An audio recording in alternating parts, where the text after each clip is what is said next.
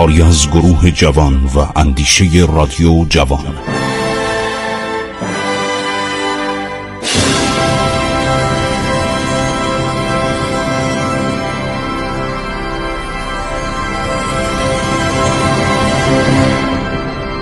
بسم الله الرحمن الرحیم. به نام خداوند بخشاینده مهربان من خسرو معتزد هستم. در برنامه عبور از تاریخ با شما صحبت می‌کنم. صدای من یک کمی گرفته است. منو ببخشید. خب عرض شود که گریبایدوف در عملیات جنگی نتوانسته بود شرکت کند.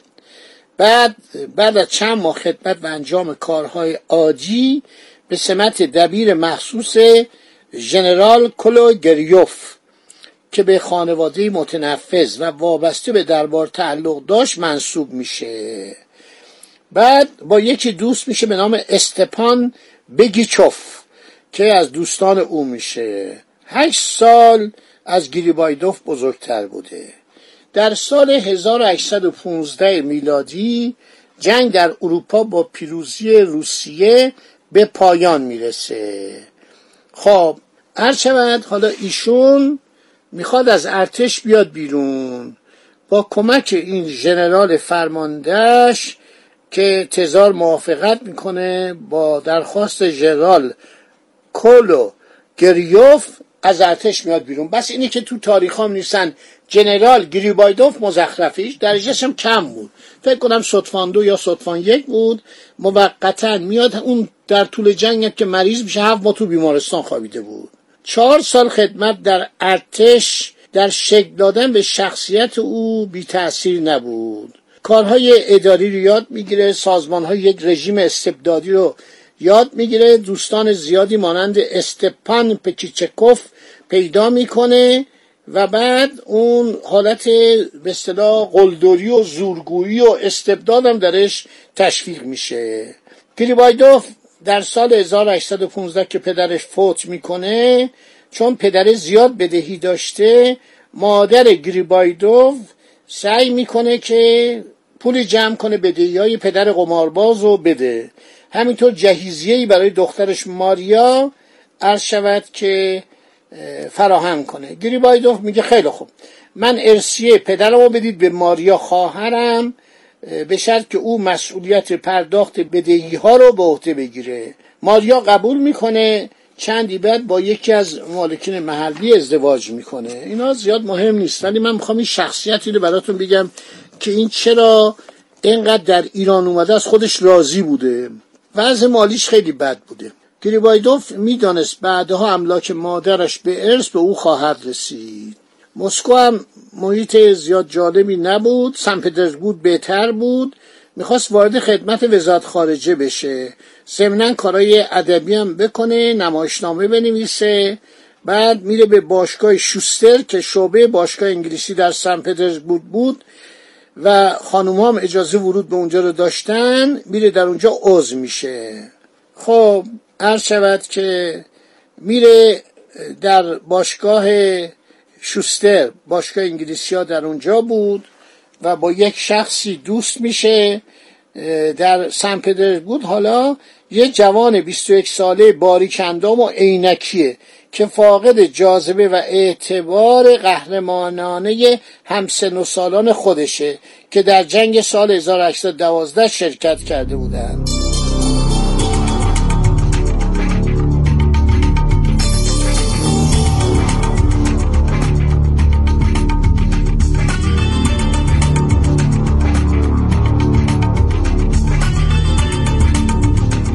خب ایشون در جنگ شرکت 21 سالشه. بعدم بسیار شهرت طلبه چند تا مقاله هم می‌نویسه چند تا نمایشنامه با اقتباس از یک کمدی فرانسوی به نام راز خانهداری عرض شود که تهیه می‌کنه. کتابی می‌نویسه به نام غم عاقل بودن. شش سال قبل از آن در نوشتن نمایشنامه با شاخوسکوی همکاری می‌کنه. در 1817 این نمایشنامه در سن پترزبورگ نمایش داده میشه. ببینید دنیا ادامه داره. ما فکر کنیم مثلا قبل از ما هیچی نبوده. تئاتر بوده اپرا بوده ورزشگاه بوده گردشگاه بوده دانشگاه بوده عرض شود باشگاه ادبی بوده روزنامه بوده. همه اینا صد سال سیصد سال پیش بوده. عرض شود که چند تا نمایشنامه بیشتر به درد نمایشنامه نویسی و کارهای هنری می‌خوره. خیلی خوب. این آقا گریبایدوف عرض شود که خیلی کتاب می‌خوند خیلی مطالعه می‌کرد همیشه مغروز بود. آدم بیشتر با مردم دعوا داشت سر مسائل مختلف سر مسائل مالی و عرض شود که گریبایدوف پولم نداشت. مادرش هم بهش کمک نمی‌کرد. بالاخره یه گروهی پیدا شدن به نام دسامبریستا که اینها آدمایی بودن آزادی خواه بودن. به این آدم خیلی عرض کمک کردن و چون مادرش بهش کمک نمی‌کرد اینا بهش کمک کردن. خب در 1817 وارد خدمت وزارت امور خارجه میشه. دو جوان دیگه هم در همین روز 9 ژوئن 1817 وارد وزارت خارجه میشن. یکی ویلهلم کوچل بکر که بعد میشه کوکلیا از دسامبریستاس همون که بعد انقلاب کردن علیه نیکولای اول. نفر بعدی الکسان پوشکینه 18 ساله بود همون شاعر و نویسنده معروف روسیه. توجه می‌کنید که خیلی آزادی خواه بود. و عرض شود که در سن 39 سالگی در یک زخمی که در دوئل برداشت مرد. خیلی جوان بود ولی آثارش فوق العاده است. خیلی کتاب نوشته. الکساندر پوشکین باعث افتخار روسیه است. اینو در سن 39 سالگی در یه دوئل کشته شد. عرض شود که پتر کبیر وزارت خارجه رو درست کرد. یکی از رجال معروف وزارت خارجه کن نصر رود بوده. با ما هم خیلی سر کار داشته. در تمام دوره اواخر به اصطلاح از زمان ناصر الدین شاه ببند یکی دیگه هم بوده رودو دو فینیکتین معاون وزارت خارجه بوده. اینم آدم زیاد خوبی نبوده. دشمن ایران بودن اینا همه آدمایی بودن استعمارگر و عرض شود که نسرود آلمانی بوده که بعد اومده روسیه و بعد گریبایدوف هم میره دنبال کارهای سیاسی خودش. عرض شود در یه دوئل هم شرکت می‌کنه. اینا زندگی خصوصیش برای ما زیاد مهم نیستش و بالاخره ایشون میاد و جزو دکابریستا میشه. جزو دکابریستا میشه و هنوز به یک سال عرض شود خدمتش در وزارت خارجه روسیه نرسیده بود یعنی زمانش به یک سال نرسیده بود خواستن ردش کنن. برای اینکه این ناراحت بود دیگه. یه مقداری با این دکاپریستا با اینا رابطه داشت. یه مقدار کارهایی خلاف می‌کرد. یه دفعه هم دوئل کرد. اینا یه مقداری برای مثلا یک کارمند وزارت خارجه خوب نبود. این بود که به ایشون پیشنهاد کردن برو به ایران و نمی‌خواست بره. بالاخره با اکرا پذیرفت و راهی تبلیس شد.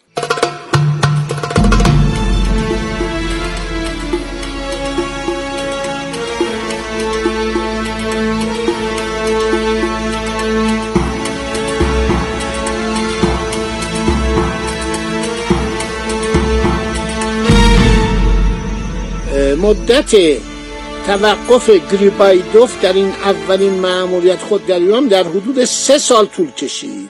در سال اول که تصادفا در غیبت مازاروویچ کاردار روسیه مسئولیت امور نمایندگی روسیه در تبریز بر او قرار گرفت به واسطه بی تجربگی مرتکب اشتباهاتی شد که موجب خشم و عصبانیت عباس میرزا ولیعت و بگو مگو و مجادله با هنری ویلوک کاردار انگلیس رو فراهم کرد. وزارت امور خارجه روسیه اونو مورد سرزنش قرار داد. گریبایدوف ببینید در این زمان عرض شود که چه سالیه؟ هزار و عرض شود که 800 و مثلا 17 1818 هنوز دوره دوم جنگای ایران و روسیه آغاز نشده. یعنی جنگایی که به قرارداد ترکمانچای انجامید.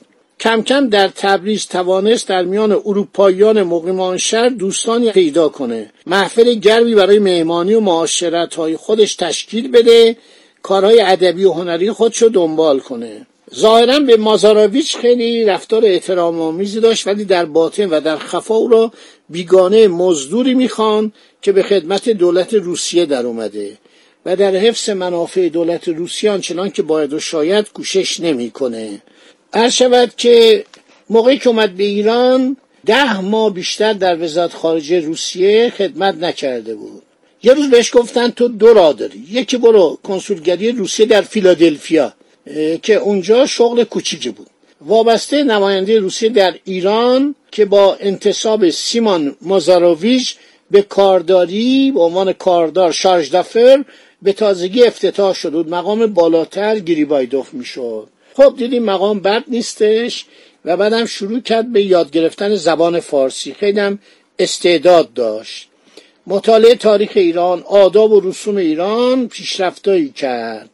در 1818 گفته که به دوستش پکیچوف نوشته.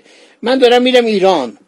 هر شود که وزیر گفتش که من تو رو میفرستم. گفتم به شرطی که دو درجه ترفی بدن. بعد میگه من وزیر مخالف بود من با فساحت و بلاغت به زبان فرانسه استدلال کردم.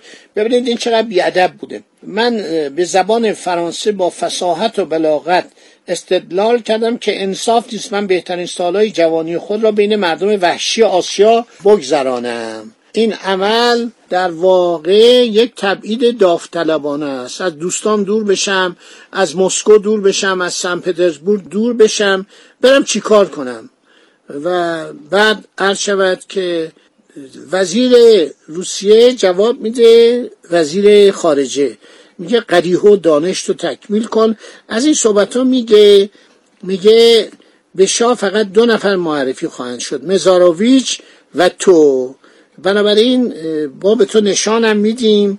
بعد منافع خاصی داره اعطای پاداش داره و به محل معمولیت که برسی همه چی به تو داده میشه. از این صحبت ها به رفیق خودش که افسر سوار نظام بوده میگه من چیکار کنم؟ اون گفته برو بد نیست ایران جای قشنگیه ایران کشور بزرگیه. اینطوری که تو میگی نیستش. عرض شود یک جوان آلمانی به نام امبورگر برای امور دفتری و بایگانی در نمایندگی روسیه تعیین شد و آقای گریبایدوف هم رایزن شد. به دبیری مازاراویچ کاردار روسیه در ایران منصوب شد. تا همینجا رو عزیزان به خاطر داشته باشید. وقتم تموم شد. انشالله در برنامه بعدی ادامه میدیم.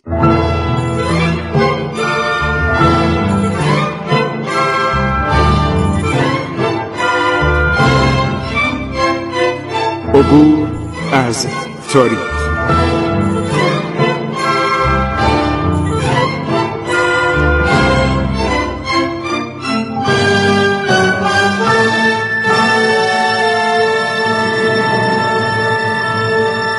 ایران با شکوه.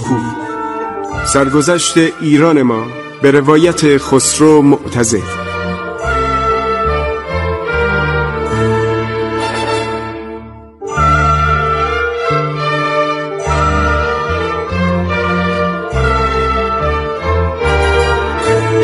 عبور از تاریخ با رادیو جوان.